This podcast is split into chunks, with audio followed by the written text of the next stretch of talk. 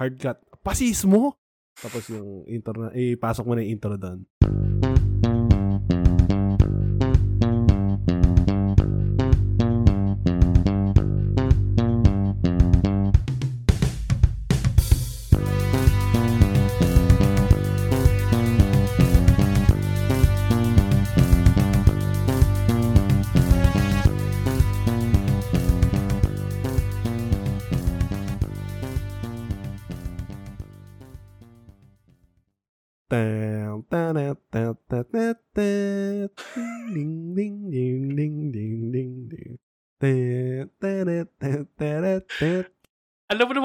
Lang yung ten, ten, ten, ten, ten mo, di ba? Hindi naman ba ano yun eh. Hindi naman ba ma copyright and anything. Oo, ano yan eh. Lib- libreng kanta yun eh. Hindi, hindi naman sa copyright or anything. Gusto mong isama ko yun? Pwede naman. ano ba? Pag-usapan natin yung una, yung Sona. Wait lang, di pa nga tayo nagpapakilala eh. Ako nga Ah. pala, ako nga pala si ah, PDR. PRD pala. PRRD kasi. Mm, Ako PRD lang ako. Ah, ano yung sabihin ng PRD? Hindi, hindi na lang, hindi pala ako PRD. Pero, uh, ang gusto ko lang sabihin, meron akong, ano, sinastan ko na si Rodrigo. Sinong Rodrigo? Si Natatakot Olivia. ako sa statement mo. si Olivia Rodrigo. Search nyo na guys, si Olivia Rodrigo. Yan lang yung sinastan ko, si Olivia Rodrigo. Tanging Pilipinong Rodrigo na inaano ko. Sinastan ko. Ako naman, gusto ko lang sabihin na hindi ako yung may gawa ng Matrix na yan. ako, ako si ako lang nag-present. Ako si Salvador Sanelo. Wisit! Yun yung sa akin eh. Si- sino ka? Nakakainis. Wait lang. Palvador. Pa- Salvador Sanelo. Nakakainis. Edi ikaw na lang si ano. Si Rari Hoke. Oo dapat siya. Oo dapat si uh, Panelo Reeves kasi na-fuck up ako ng Matrix. Bakit to Reeves? si Keanu Reeves yun. Whoosh! Ah, okay. Nang Sorry, na-fuck sorry. up ka ng Matrix. A- ako, First time Ako- hindi ako yung nag-push. ah, ako, ako, ako ngayon, ako si Kuya Well. Tatakbo ako. Hindi tayo mag-geking kuyan dito, ah. Alam mo naman tayo, mga seryosong tao tayo. Tapos I love you, Rodrigo. I love you, Rodrigo. So, basa ako lang si Keanu ngayong gabi. Ano pangalan ng kontrabida sa Monsters, Inc.? Ah, si... Wait, search natin yan. Sino dun? Yung, yung, yung purple. Si ano? Oh my God. Oh my God. Si, Sino si to? Randall. Si Randall Boggs. si Randall. Mm. ah. Ah, y- yun si Pat ngayon, si Randall Boggs. Randall, aka Salvador Sanelo. Sanelo. Ikaw si Randall Sanelo. Pusit. Eh, ang bilis nila mag ano eh, no? Ang bilis mag ano eh. Mas malupit pa silang mag-turnover ng ano eh, cheek kesa kay Jesus. Hindi, sila yung nagsasabing, sila yung mas mabilis na magsabi na mag-turn over ka ng cheek. Ayun, ah, tama, tama. So, dapat ano sila, mas mabilis pa sila kay Pedro mag-deny. Yun. Yun yung dapat yung sabihin. So, puta na. Ilang beses nila dinelay. Mas, parang mas marami pa kaysa pag-deny ni Pedro kay Jesus eh. Eh, Ni-recognize naman na yung PRRD. Pero sinabi niya, patawarin mo na kami. Hindi, di ba yung, Oh, parang, yung, yung, yung statement niya na parang mas mabuti kung kakalimutan mo na yan. Oh, yun niya. I mean, that's a same line sa akin, pinabango ko lang. Ah, o nga. Sina-channel mo rin si Rari Hoke. Ako yung dating spokesperson na ngayon ay legal counsel na. Si Salvador Sanelo. Iulitin ko lang para sa inyo. Gusto ko lang basahin yung statement ng tao. Ah, Pero, I'm telling Heidelin, if she is watching, hindi naman yun, palagay ko, intention ng mga gumawa ng Matrix. There is whatsoever no intention, imagined or real, na nililink mo si Heidelin, nagkataon lang na inilagay yung kanyang pagiging fan nitong si Jane. Jane? Jane? Yun lang Jaime? Ay, Ako may sabihin ako, may sabihin ako. 5,000! kasi ako si Kuya Well. Nakakainis, nakakainis, nakakaanginig ng dugo. Ew, ewan ko kung kung kung paano isa kang isa kang isa kang Pilipino. Ah. Na, nabuhay ka dun sa panahon na nilabas nila yung Matrix na yan. Mhm. Hindi yung 2000 na. Yung Matrix na 2019 or 2020 or whenever nila nilabas yun. Sa recent history lang. Tapos ngayon na nire-retract nilang ganyan, paano hindi ka magkakaroon ng doubt sa kanila eh, no? Talaga, yung parang, parang yung mga mga DDS ngayon, parang talagang, alam mo yun, yung ano na sila, mas masahol pa sa kabayo. Di ba kabayo, nilalagyan nila ng blinders para hindi Sila- mag-wander Sila- off. Sila meron po silang deflectors. Oh, yung, Di mo pwedeng, di mo pwedeng i-celebrate na lang natin na may nanalo ng gold gold medal sa panahon ni PRRD. Isa pa yan, isa pa yan. Na, nakakanginig, nakakanginig. As of recording, isang ano pa lang ah, ah, ano ngayon, July 31. Kaya medyo relevant pa to. Pero pag papakinggan nyo na to, hindi na to relevant. Mm, mga one month after na. Oo. We're sorry. Ah, nakaka, nakakainis yung, yung credit. Grabe, meron ng katrabaho, ganun, men. Nakakainis. Pati, pati yung mga, sabi niya na, sinabi niya, dinagdag pa niya doon na, kunyari, nag-champion yung Hinebra and whatever. Di man ako sumusunod sa basketball. Basta nag-champion sa N, uh, PBA. Mm. Sa, sa panahon ni Rud- ni Duterte. Sa putang ina, nakakanginig, men. Nanginginig yung tuhod ko. Kaya ang sakit ng tuhod ko ngayon eh. Filipino pride. Oo, yung- yung toxic na Filipino pride, putang ina. Fast forward to 2021. Panelo, nagmatigas. Ayaw mag-sorry sa pagdawit kay Heidelin sa House Duterte Matrix. Ikaw, ikaw, ikaw talaga de- delawan ka. gusto, gusto ko yung ano eh, yung nag-sorry siya. Tapos may pe, may but. Alam mo yun, parang lahat ng arguments, pero pag may but, di ba parang may, Wala may na. parang ini-insinuate ka. Parang hindi totoo, hindi sincere, hindi sincere yung pag, yung initial statement mo. Sorry, pero hindi talaga aim sa yun. Parang, oh my God, bakit yung mga statements? Ala, Ang, ang, Wait lang, sorry, may ano lang ako. May nakita kasi akong comment about sa isang post. I'm not sure ano yung complete details. Pero may may Duterte supporter. Tapos parang ang comment niya, ngayon na ang dami mo ng pera, lumalaki na yung ulo. mo." Parang ganun. Mm-mm. Eh, parang ngayon na million. Kasi parang yung picture na nandun, yung parang nanalo ata siya ng 10 million. Parang ganun. Eh, I'm not sure. ah, p- Pero- parang ano yun, nasa law yun na pag nagka, nagka-gold ka, bibigyan ka ng 10 Oo, million. bibigyan ka ng pera, right? Ah, Tapos wala siyang statement ah. Walang statement yung ano si Heidi, Miss Heidi rin. Wala siyang statement whatsoever. Talagang yung news lang na nanalo siya ng 10 million. Tapos yung comment ng isang tao is, nagkaroon ka lang ng pera ngayon, lumaki na yung ulo mo. Follow mo kung sino ka. So, oh my God. al- alam mo kung bakit? Kasi alam ko, ah, ayon sa sources ko bilang si Kuya Well, Mm. pi- piniem niya si Heidel, hindi siya sinagot. Kaya lumaki, ang laki ng ulo nito. Ito talagang mga ano to eh. Alam mo yun, ewan ko, parang, alam mo yung utak talang ka talaga eh. Talagang crab mentality tayo dito eh. No? Hatakan tayo eh. Dito sa hellhole, that is Philippines. Oh my God. Totoo ba to? Pinakita ko ngayon sa, ano, sa ating favorite na r slash Philippines. Mm. Quote ni Pastor Apollo Kibuloy. I urge all Filipinos to pass all your requirements at the soonest possible time. Please complete what is lacking in your clearance. Let me remind you again, ako ang huling pipirma sa kaligtasan nyo. The deadline will be on December 25, 2021 because that is the day our Jesus was born. wait, wait. Yung kanyang ano, Pastor Apollo Kibuloy, Kingdom of Jesus Christ, appointed Son of God slash owner of the universe. Boom. Ako sa. Oh my God. Legit nga siya. Ako na na hindi pa psych ako, ako na hindi psychologist at hindi psychiatrist at hindi psychometrician. Ida-diagnose ko na siya ng ano, merong delusion of grandiosity. Di ba yun naman ng ano, sakit ng mga ganyang klaseng ano, Hmm. preacher. Meron din yung ano eh, sa nakita ko rin sa Reddit. Yung natatandaan niyo yung si Pastor Copeland ba yon? Ah, Yung COVID be gone. Mer Mm. merong merong reporter na nagano sa kanya. Parang kinonfront lang siya na meron siyang statement kasi na ayaw niyang lumipad ng yung, ano ba yun, yung public na airplane.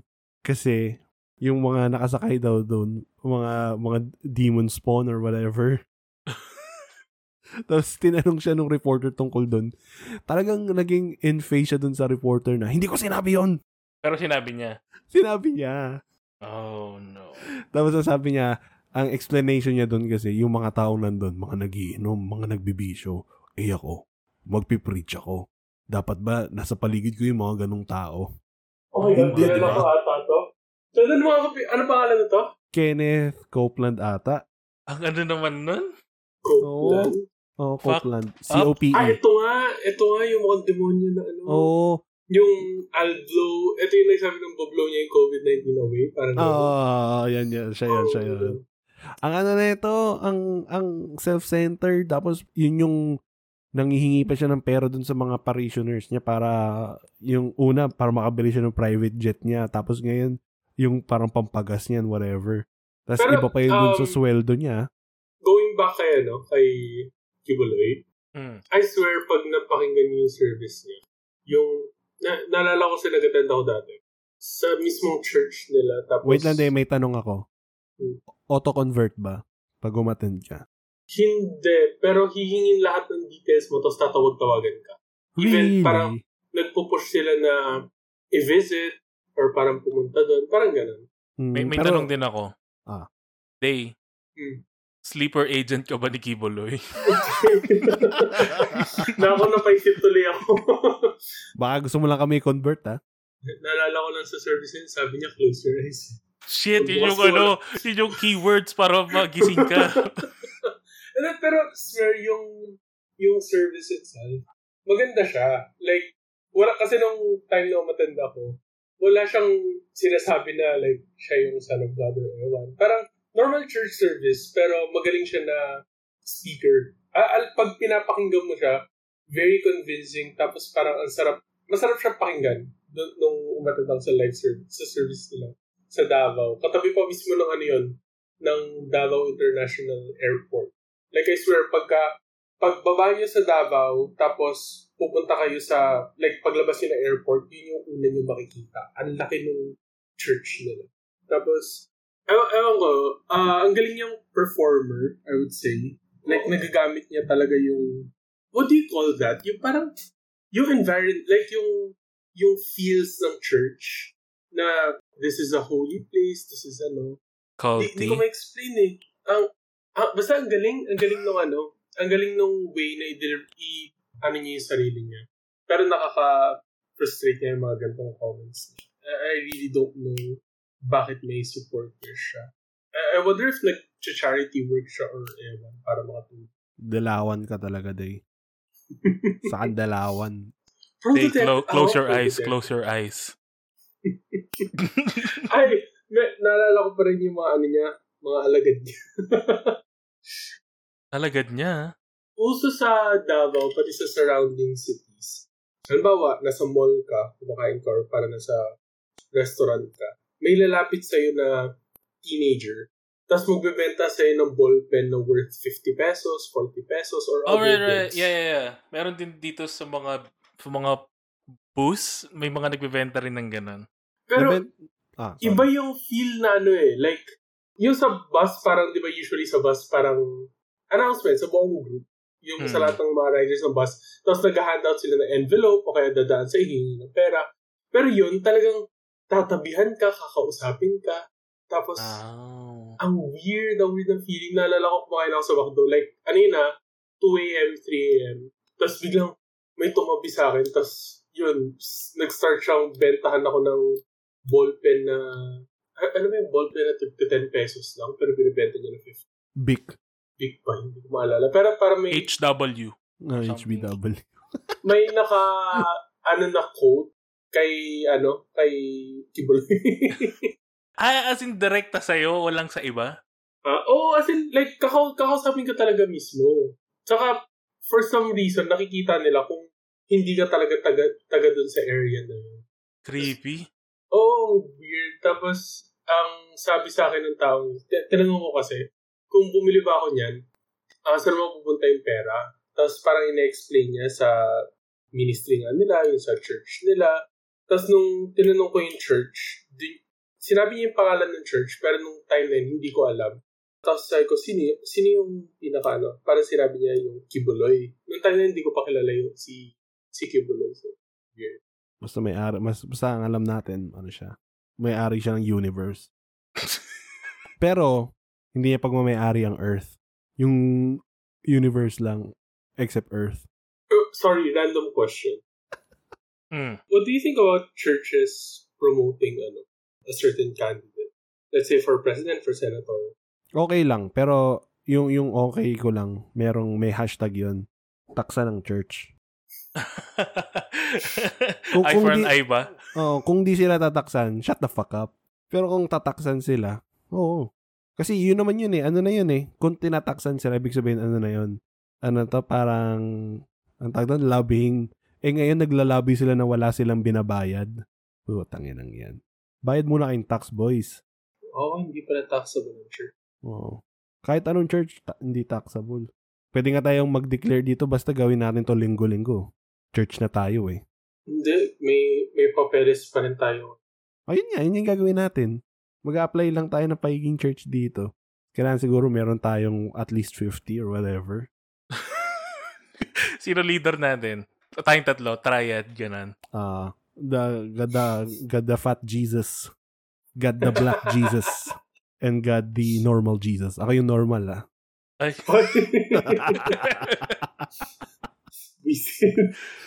Hindi ko alam kung, that may result. Ikaw yung black Masama Jesus. tanda. Masama yung tanda. Oo, hindi tayo alam. Wala yung black? But, bakit masama. masama, masama? yung black day? Masama siya. Bakit? Color. I don't see color. May, meron, may, meron yung Korean Jesus eh. I don't see. Yun yung ano eh. Yun yung yun yung mga, feeling ko yun yung mga sinasabi madalas ng mga racist talaga. I don't see color. Ay.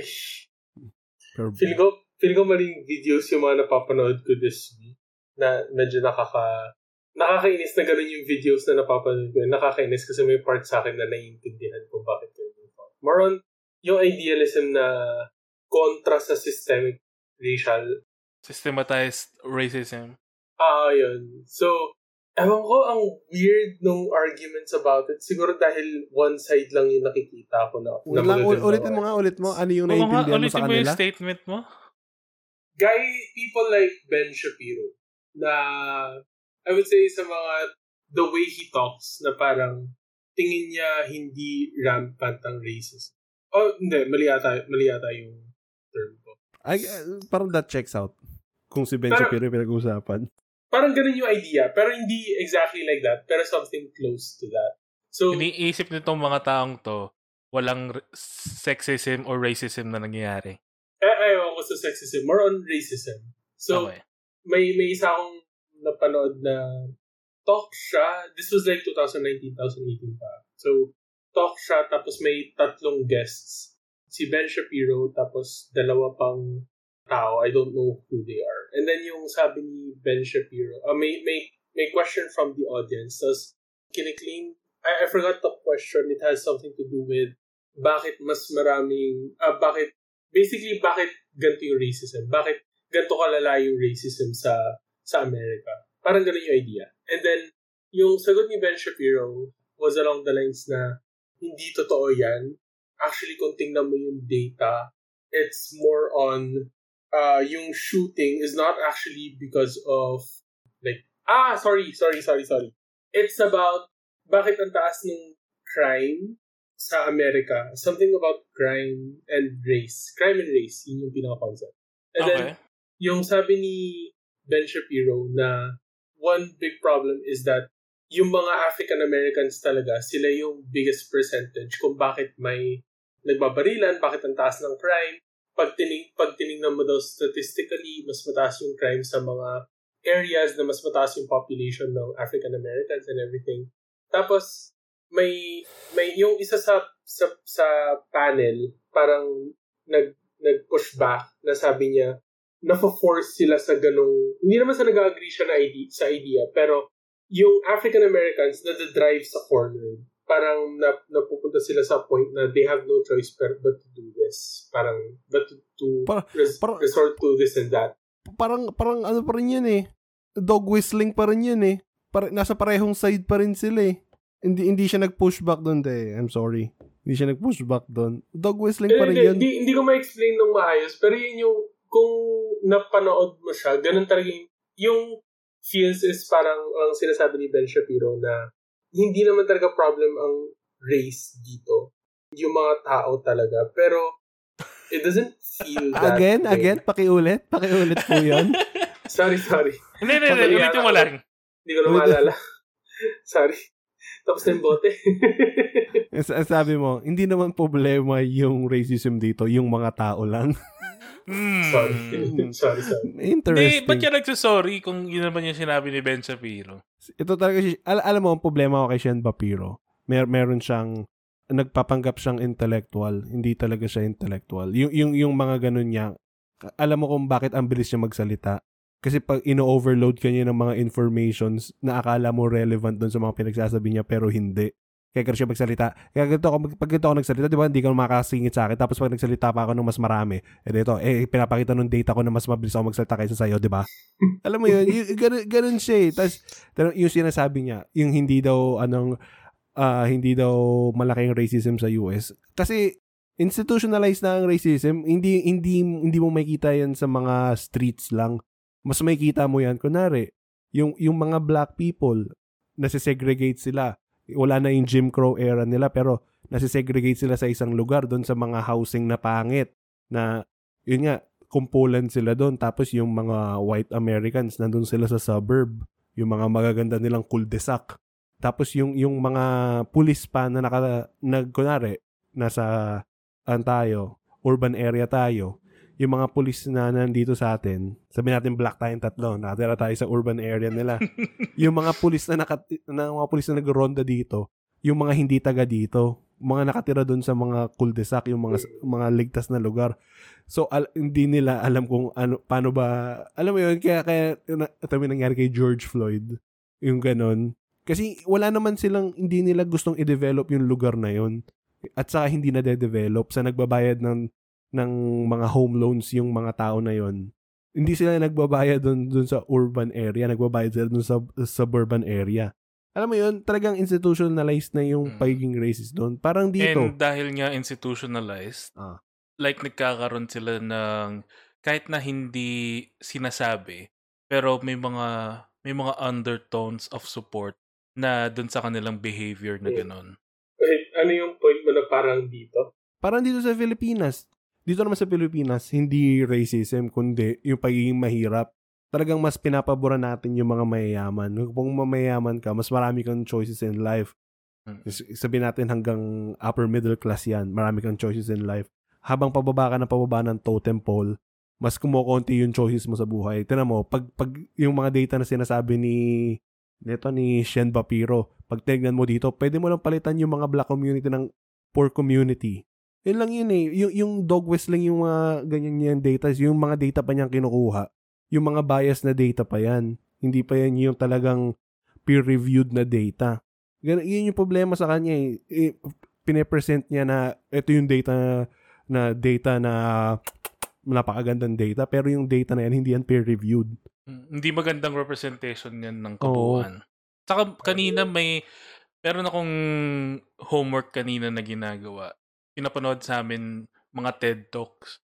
Yung pinili kong TED Talks eh, sa, Sa ano to eh, TED Talks sa, na yan sa, eh. sa Pilipinas to eh. TEDx, TED and Admo ata yung yung event. Add mo? Tapos Admo, Ateneo. Yeah. yung topic niya, yung mismong title pala ng talk niya ay The Genius of the Filipino Poor. Kaya ako, hmm, interesting. Yan, dog whistling na naman yan. Tapos, yung kanyang main points ay, like, wala daw excuse ang Pilipinas. Sinabi sa kanya doon ng Pilipino ah, I believe yung founder ng Gawad Kalinga daw. Sinabi sa kanya na wala daw excuse ang Pilipinas para maging mahirap. Kasi meron tayong values and traits like bayanihan. At saka, yung concept of walang iwanan. Tapos yung mga, like yung Gawad Kalinga kasi may mga, may mga marginalized communities na, na tinutulungan, right? Mhm. So yung mga stories na sinasabi niya about his experience about bayanihan and walang iwanan na concepts. Parang kitang-kita mo dun yung ano eh, romanticization of the poor. Oo nga, ah, yun yung modern age porn natin. Mm. Na parang parang sinasabi ng modern media na tularan mo yung mga may hirap para sa mga bagay na ginagawa nila. Tapos, on the other side, eh wala naman silang choice kundi gawin yung mga bagay na yun. I, I guess, hin- hindi lang, parang, ano pa rin yan eh, parang callback pa rin yan yung mga tularan mo yung may hirap. Sa panahon pa rin ni Jesus, di ba? Parang mas, mas, di ba, may, may, Tularan mo yung mga sinners. Hindi, ito yung meron siyang Bible verse na ah, mas madali pang makapasok s- ay mas madali ka pang makakapasok sa needle kaysa makapasok ang mayaman sa heaven, Mm. 'di ba? Yung, yung mga ganun, yung dapat maging mahirap ka or or si ini-imply na maging mahirap ka para alam mo yun, para makapunta ka sa heaven. Mag-focus ka dun sa heaven part, hindi kung nasan ka ngayon. Yan, focus tayo sa pagiging mahirap natin. Iba talaga yun eh. Yung, Yung, yung sa, yung about, sa, I think ang concept naman is, I, I would say a bit different. Kasi yung concept nung sa sinabi mo dun is more on, dahil mayaman ka, mas exposed ka sa mga, sa, sa things na hindi mo naman talaga kailangan. Unlike yung mahirap na, they focus on survival, di ba? Pero Hmm. yung, yung, yung hindi, yung mga mayaman, nag-focus on luxury. Yung mga things na hindi naman nila kailangan, yung concept ng excess. Ganun. So, wala lang, escape. Saang Y- yun, yun nga point? yung problema din eh. ba- bakit bakit ganon? Bakit yun yung hindi hindi naman yun magandang values ah. Yung mag mag-focus ka lang sa survival mo. Hindi, hindi naman yun yung, yun yung, hindi naman yun yung pinaka-point na ini-imply dun eh. ha? It's, Saan? it's more on, parang dahil, ah, oh my god, I'm not the right. No, like, kasi the, the point is, bakit mo i-represent na napakaganda ng ginagawa nitong mga may hirap na to? Eh wala naman silang choice sa pagiging mahirap nila. Hmm. Eh yung mga mayayaman, pwede ka naman maging mayaman na hindi ka nag maging mabuhay ng lavish Bigas. lifestyle. 'Di ba? Pero, pero yung mga may hirap, stay poor lang kayo dyan mga tol ah, para makapasok kayo sa heaven. Oh, tas ina-upload pa sila. that irks me. Na-irk ako doon. Ngayon, irk na irk na ako ngayon. ah. Kung nakikita niyo lang yung keyboard ko, yung escape, wala na. I guess, I guess hindi natin lahat ma-explain ng maayos na sinasabi ng mga mayayaman na tularan nyo yung mga may hirap. Tapos hindi mo may hindi mo dahil sobrang ingrained na sa'yo na yun yung tama, hindi mo nakikita na nasa harapan mo na mismo yung inequalities and inequities of life. Oo, yun. Hindi Saka, yun. may, may, naka, may nakakatawa. Hindi ko matandaan kung kung alam niyo yung Shark Tank. Oo. Yung, yung Ano kalbo doon. Mm. Hindi ko alam kung siya yun ah. Pe, pero nung may merong na- nabalita, may nagbabalita sa sa Canada ata yun na parang tumataas yung ano nila, yung levels ng poverty. Mm. Tapos sa- sabi niya, "Oh, I love that." Tumataas daw yung level level ng poverty. Alam mo kung bakit? Sabi niya, kasi para it- pag tumataas ang level ng poverty, tumataas din ang level ng kasipagan ng mga tao. Yung mga tao na yan, mag-grind yan. Ay, ganun. Ang ano, ang detached. Oo, tas yung iaahon nila yung sarili nila sa mga ano nila, sa kahirapan nila. Iaahon nila yung sarili nila.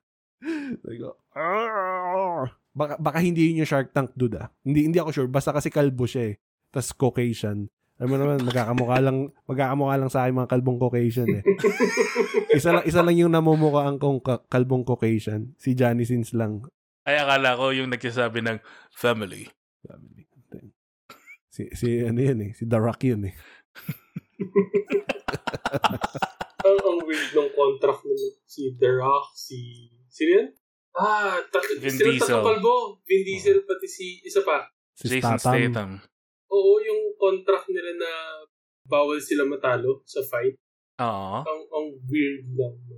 Uh, ewan ko pag mayaman ka, pagka big star. Ano ka ba? Ay, pero anyway. Ganon din naman See? yung kontrata ni Hulk Hogan ah. May kita mo doon, Day, na yung mga mayayamang, ano, mga mayayamang artista, meron silang say sa kontrata nila. Pero yung mga may hirap na artista, walang ganun. Or yung mga babae, Ay, mga babae. for relevance sake, di ba si Scarlett Johansson, isusu niya si Disney. Oh. Uh, the segue. Oh. Boy! Kasi, kasi, What's that? What's that about? I, I don't know a lot about it. kasi yung parang yung nasa kontrata ni Scarlett J- Johansson, hindi dapat sabay yung theatrical release at saka yung streaming release. Pero ang ginawa ng Disney, same nung araw na ni- theatrical release, nilabas nila sa Disney Plus. Eh, sa kontrata ni Scarlett, wa, bawal yon Hindi niya gagawin yun. Tapos, yung sweldo niya solely manggagaling dun sa theatrical release. So, parang ina-argue nung camp nila na nag maglo-lose out siya sa 50 million. Mm. Mm, Tapos parang sinasabi rin nila na deliberately ginawa ng Disney yun para Oo. onti lang ibayad sa kanya. Yun yun. Kaya dapat iso na yan. Tapos, isa pa, isa pa breaking news. Ta- ta- na- ta- ta- ta- ta- Char. Pero si, ano, si Emma Stone, di ba, siya si, nag-Cruella siya sa, para sa Disney rin. Mm. Poised to sue rin siya. At dahil ganun din yung ginawa. Ganon din yung ginawa. Oh no. Kaya dapat magtulungan na yung mga babae sa lahat ng ano walks of life, lahat ng ano work. I-overthrow nyo na yung patriarchy. Wala naman tayong napalang maganda dito sa patriarchy na to eh. Yung mga lalaki na mumuno, tingnan mo, ano, nangyari sa atin. Nagka-type na yung mga ano, mga incel. Heavy breathing na sila ngayon. At saka ito, itong gusto kong, ano, gusto kong, gusto kong malaman. Hindi ngayon, pero sa mga succeeding weeks. Nagkaroon na ba ng babaeng, ano, fascist leader? Oh! Baka meron na, hindi lang natin Oo. alam. Gusto, Ano yung gusto sa ko mga malaman. ano? Like, sinasabi mo ba top of the food chain o mga generals? top of the food chain, parang yung Hitler ng ano, rev- babaeng Hitler, mga ganun. Babaeng Stalin. Wala bang general si Hitler na babae? Mer babaeng, babaeng squirrel ata meron. Joke. Lang. Hindi ko, al- hindi ko alam. Pero gusto ko yung mga ganun, mga babaeng Mao Zedong, ah, babaeng Xi Jinping. I mean, speaking of women na binibigyan ng bad rap ngayon, yung gymnast sa US Olympics Mm. team, And nobody gives a shit about the UF. Cha. Joke lang. yung parang ina nga. yung inuuna lang niya yung mental health niya para Mm. kasi ayaw niyang masira yung record ng team nila. Oo. Tapos parang binabash siya ng mga celebrities, minor and major, na mga tipong incel na nagkaroon ng fanbase. Ah, yan yung ano eh, sinas- sinasabi nila na quote unquote, take one for the team, do it for the team. Pero yun din yung mga same na tao na ayaw magpa-vaccine, ayaw mag-mask, which blows Yeah. my mind. Kaya kailangan talaga nating ipagtibay pa yung mga mental health advocacies natin. Oo. Lalo na dito sa Pilipinas. Yung, kaya nga, ano, eh, yun yung magandang ginagawa ng government. Nag-invest sila sa, ano, sa, ano sa Manila Bay. Mm. Lu- Hindi, ano Manila Bay? Hindi na Manila Bay tawag doon. Dolomite Beach ng tawag doon. lupit ng ano natin ngayon, ah. lupit ng mga segue natin ngayon. ah. Sabi na nga ba eh. Ano tayo, des- desperate na tayo eh. Practice lang ng segue itong episode. Pero nakakaano yun, ha? Di ba nag-ano ulit sila? Naging, ah, hindi ko alam ah. Nag-invest ba sila or planning to invest ulit doon? Kaya natin, magkano na yung nagastos nila? 109? Ang, dyan, dyan nagsimula yung ano, right? Yung Really? bayaran, ang UP. Ah, dito. Magkano nga ba? Ano, magkano na pat? How much was the Dolomite Beach? The estimated cost, hindi, 2020 pa to eh. The estimated cost of the entire Manila Bay Rehabilitation Project is 389 million. Wait lang. Ang, la- ang layo, ang liit pala nung Ay, inano ko. nakita ko eh. Latest report, 2021, May Ah. 10, 2021. Pero this is from Rappler.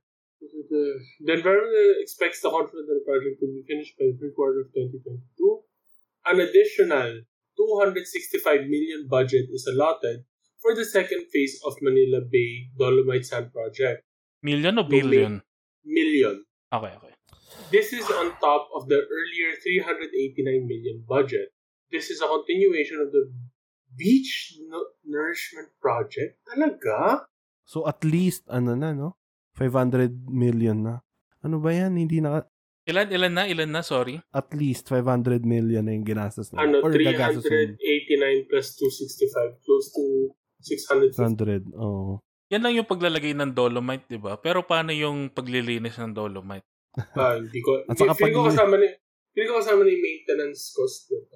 Yung pag ano, every time na bumabagyo, umakit yung mga basura. Hmm. Tapos yung mga contractor ng ano, dolomite, yay! Yay! Oh my God. Ano ba yan? Matatapos na natin bayaran yung utang ni Marcos eh.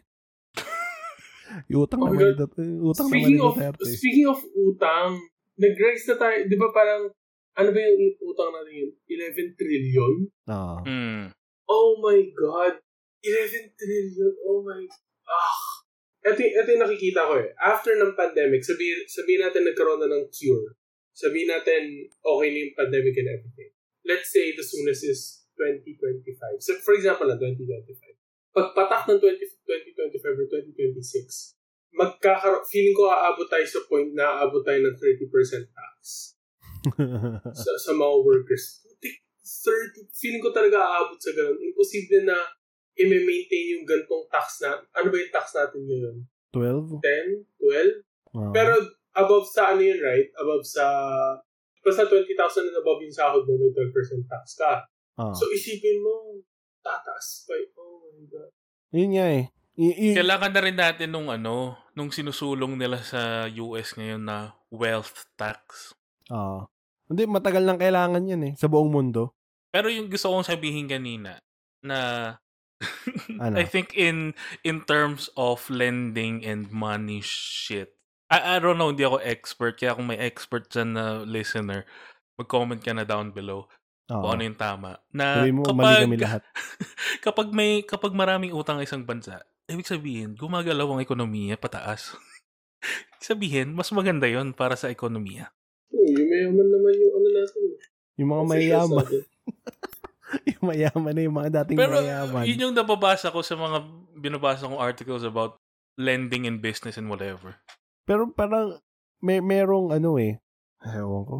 Ma- Matatapos naman na daw natin bayaran yung utang ni Marcos 2025. Next na yung utang ngayon. Oh my God. 11 trillion, Hudas. Ito nga talaga eh. Ito talaga, kung may ekonomista dyan. Iano mo na tong fake news ko.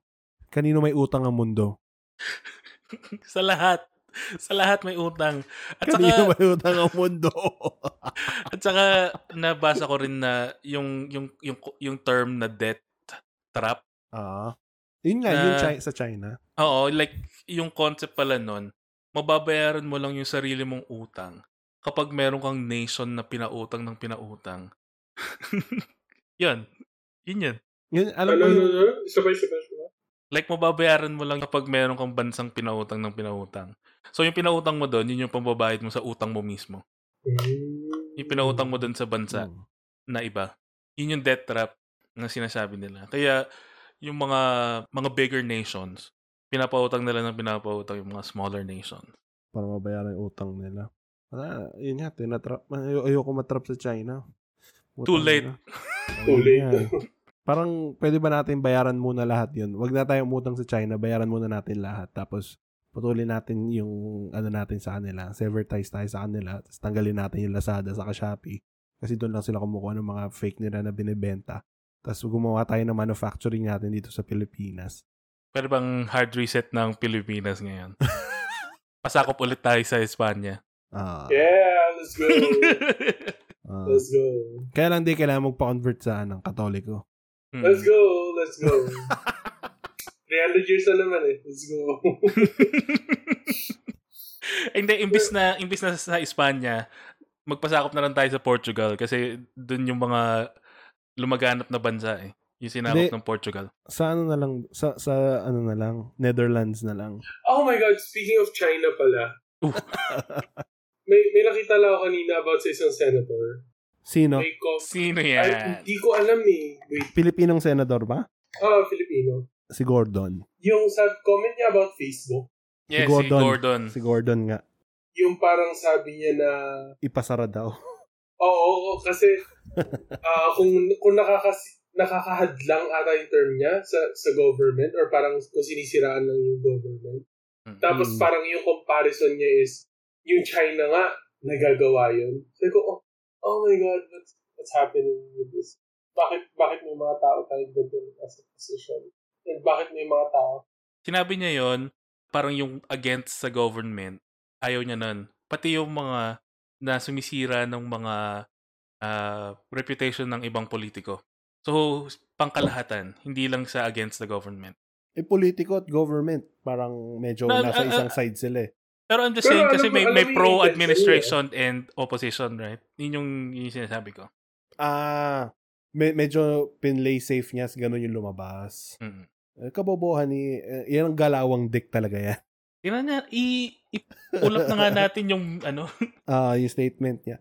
Ang problema, ang gusto kong sabihin dito today, ano tayo, lahat ng bansa, laging may one foot na sa fascism. Tapos, tayo dapat hatakin natin papunta dito sa ano, democratic side. Yun ang ating goal in life dapat. Not to fall into fascism. Unless gusto mo ng fascism, then hatakin mo from the other side. Okay lang naman. Hanggang capitalism lang. Sobra na yung passes. Hindi, hindi naman economic ang fascism eh. Government, Right na. s- government Si, si, ata yun system eh. pa rin yung huli. Kaya, sa isang klaseng system na.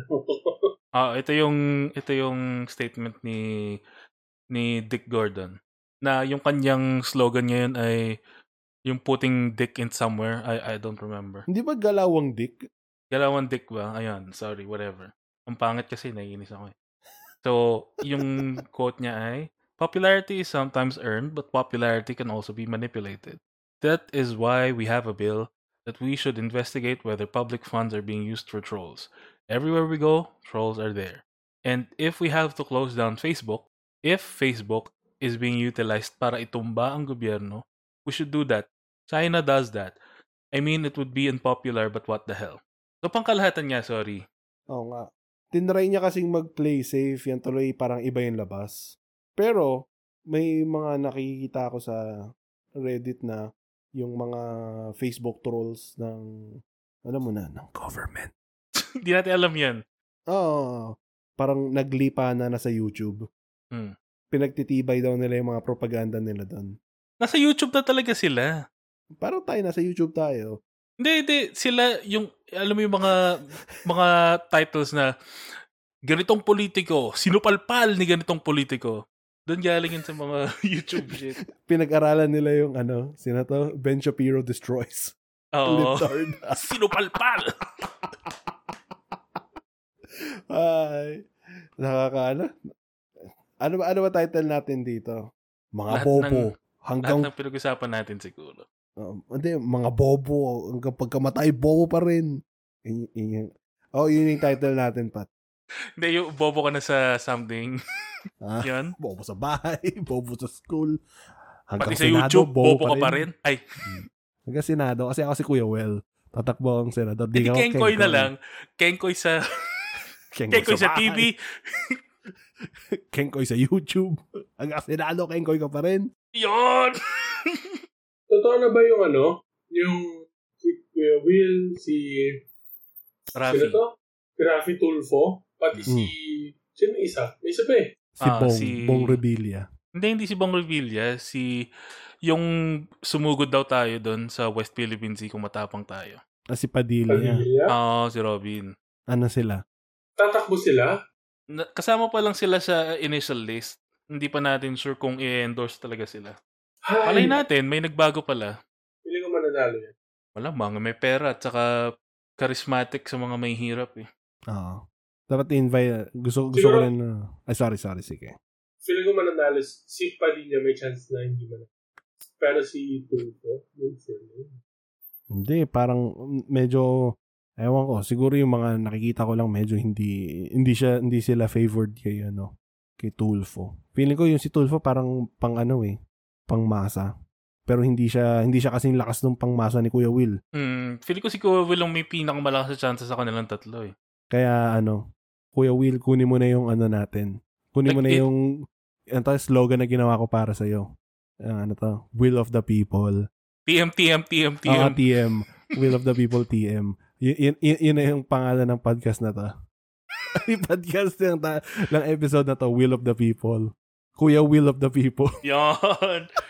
Pero isipin mo kasi this past few months na, na, na, na uh, this past few months, sino sa tatlong yun yung halos walang issue. Si Kuya Will lang. Oo. Oo. Nagkaroon lang ng... masyado issue kay Tulfo eh. Ha? Yung Lagi mga nga siya may kapatid niyang issue magnanakaw? Hindi, I mean, feeling ko kasi base na sa nakikita ko social media, like, patok pa rin siya eh. And Ay, wait lang, wait lang, wait lang. Yung sinabi ko kanina, allegedly. Allegedly. Allegedly, allegedly. Oo, allegedly lang yan. Sorry, Day. Continue. dito sa Philippines, ibig sabihin ng totoo. Pero anyway, um, Hindi, allegedly lang yun.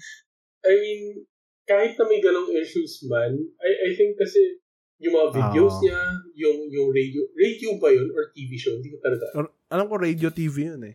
Radio TV, YouTube. Oo. Na, nakakasad rin yung yung thought na pag may nakikita kang halimbawa, in- injustice sa sa Facebook, ang ang initial na na ano dun is is either sa comments or parang yung pinaka-hashtag is iparafi Tulfo, Tulfo Mm. action. So parang na, nakaka-frustrate na kailangan pa natin pupunta kay Tulfo para lang mabigyan yung mga justice na yung mga bagay na gano'n. Ah, nakakainis. Gan- ganun, ganun ka broken ng justice system para sa may hirap. Sabi nga, sabi nga sa Final Fantasy, like kung sinasabi to, kung ang justice system mo ay kailangan mo lang magbayad ng fine, eh, justice system lang yan para sa may hirap. It's a rule for the poor. Kagaya ng ating tax system. Oo. Hindi ko alam kung meron ba tayo nung ano eh.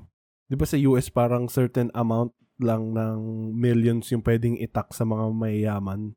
Tapos yung iba untaxable na. Mm-mm. I don't know natatax why that is. rin. Ang, hindi ba hindi mga business nila na Hindi natin alam. Kasi wala, wala, tayong ano dito. Kaya kung may ekonomista na dyan, sabihin mo sa aming mali kami. Gusto ko namin maging guest. Sabay-sabay tayo mag-apply ka na para sa amin. Oo nga. Oras mo lang naman yung sinisingil namin eh. Tsaka talino mo. so anyway, congratulations kay ano. Sino to? Heidelin. Ano pilito ni Heidelin? Diaz. Ah, Diaz. Ay, ma'am pala, ma'am. Ma'am Heidelin Diaz. Congratulations po. Wala ka sa matrix namin. Yeah. Pero oo nga eh, ang angas. Ang kanyang journey. Mm. What a journey it has been. And the end is not in sight. Tapos natatawa ako dun sa mga headline na ano. Team China, banas sa... yung yung naiinis daw sila doon sa coach Sa kasi coach. hindi daw dinisclose kung ano yung limits ng kanyang power. Sabi sabi rin nasa 300 lang daw pero it's over 9,000. Ay oo nga bukas meron pa palang isa pang ano weightlifter din ata na mas mababang weight division na Mm. magla ano din parang gunning for a medal. Sabi ko, par- parang parang lupit natin ngayon ah. Mm, hindi. the- Nananalo lang ta. I mean, Ha? nakakatuwa kasi ngayon tayo nananalo. Pero compared sa ibang country. Ano pa lang naman tayo, day? Ano pa naman tayo? Virgining country pa lang naman tayo. Saka nananalo tayo sa panahon ni PRRD. Ayun nga eh. Y- yung, yung, yung una, una kong naiisip dun is, nanalo si Heidelin, ano, in spite of, hindi sa panahon ni, di ba? Ano ba sa Tagalog ang in spite? Nanalo, hindi sapagkat, yun. nanalo, tulungan niyo ako, tulungan niyo ako. Ngunit, Hindi ngunit eh. Bakit ba tayo nag... Hindi natin forte yan. Let's stop. Kailangan natin yung ano yun yan. Saka ano, sino to? Yung skateboarder natin. Yan. Si? Marjeline. Ano naman? Marge- Marjeline Didal. alam mo kung ano, ano siya, panalo siya sa puso natin. Yan. Hindi, hindi, hindi. Alam mo Ay, bakit? sige, sige. Sexist, Sige, Day. sexist. Sige, Day. sexist ka lang. I- ipopost ko tong clip lang na do. Yun lang ipopost ko. Meron meron kami Hindi. kasamang ayaw kay Marjeline. Dumugin nyo nga to. Hindi dapat ina-acknowledge. Ina-acknowledge lang. Joke lang. Ay! talagang, talagang Asian. Pinat pinatunayan mo ngayon na Asian ka talaga. Eh, so bakit ina-acknowledge pa si Bongbong Marcos? Huh? Would never acknowledge him. Eh, bakit, ba't, ba't may nakaknowledge yung tatay niya? Ina-acknowledge ko sa si Gabriel. Natalo nga yung asawa niya. eh. Wag na, wag, No, transitive na property yung yun. hindi natin No. pag ano sa kanya. Pero maganda talaga yun. Anyway, sige. Day, panoorin mo muna yan, Day. Kung, Ah, kung, sige. nire-recommend ko sa inyo mga ano, mga ka-listeners. Ano ba ang ano natin? Mga ano, mga mga ano, kajakol. Chocolero. Mga kajakol. Ah, sige, kajakol. Para Tagalog. Mga kajakol, pa- panoorin niyo yung ano, isang video nila nila idol Lord de Vera. Martial Law Myth Busted History. Hanapin niyo sa YouTube, man. 44 minutes yan. Panoorin niyo. Kung isa ka dun sa mga... Ah, sige. Pasok. Ah, ako ba? Ano ba sabi mo? Di? Sabi mo, wait lang, hello. Sorry. Hindi, sabi ko, link down below. Sorry. Ah, li- link. Ah, tama. Nasa, ba- ilalagay ni, ano, ni bossing, ano, ni bossing Sanelo. Yung Palpator, links. Ah. Palpator Sanelo. Sanelo. Ah. I, i, ano na ba natin to? I-adjourn na ba natin to? Ah, mag-adjourn na ba tayo sa ating, ano, weekly rambling? Weekly, bi-weekly rambling, bro. Ah, by week. Bukas pa pala yung weekly rambling. Podcast housekeeping muna tayo. Okay na ba yan? Okay na tayo? Ah. Ah, sige. Okay okay. Thanks to Room 27, that's RM27, for letting us use the track Jack All Intro as our theme song. You can find and follow Room 27 in Spotify and SoundCloud.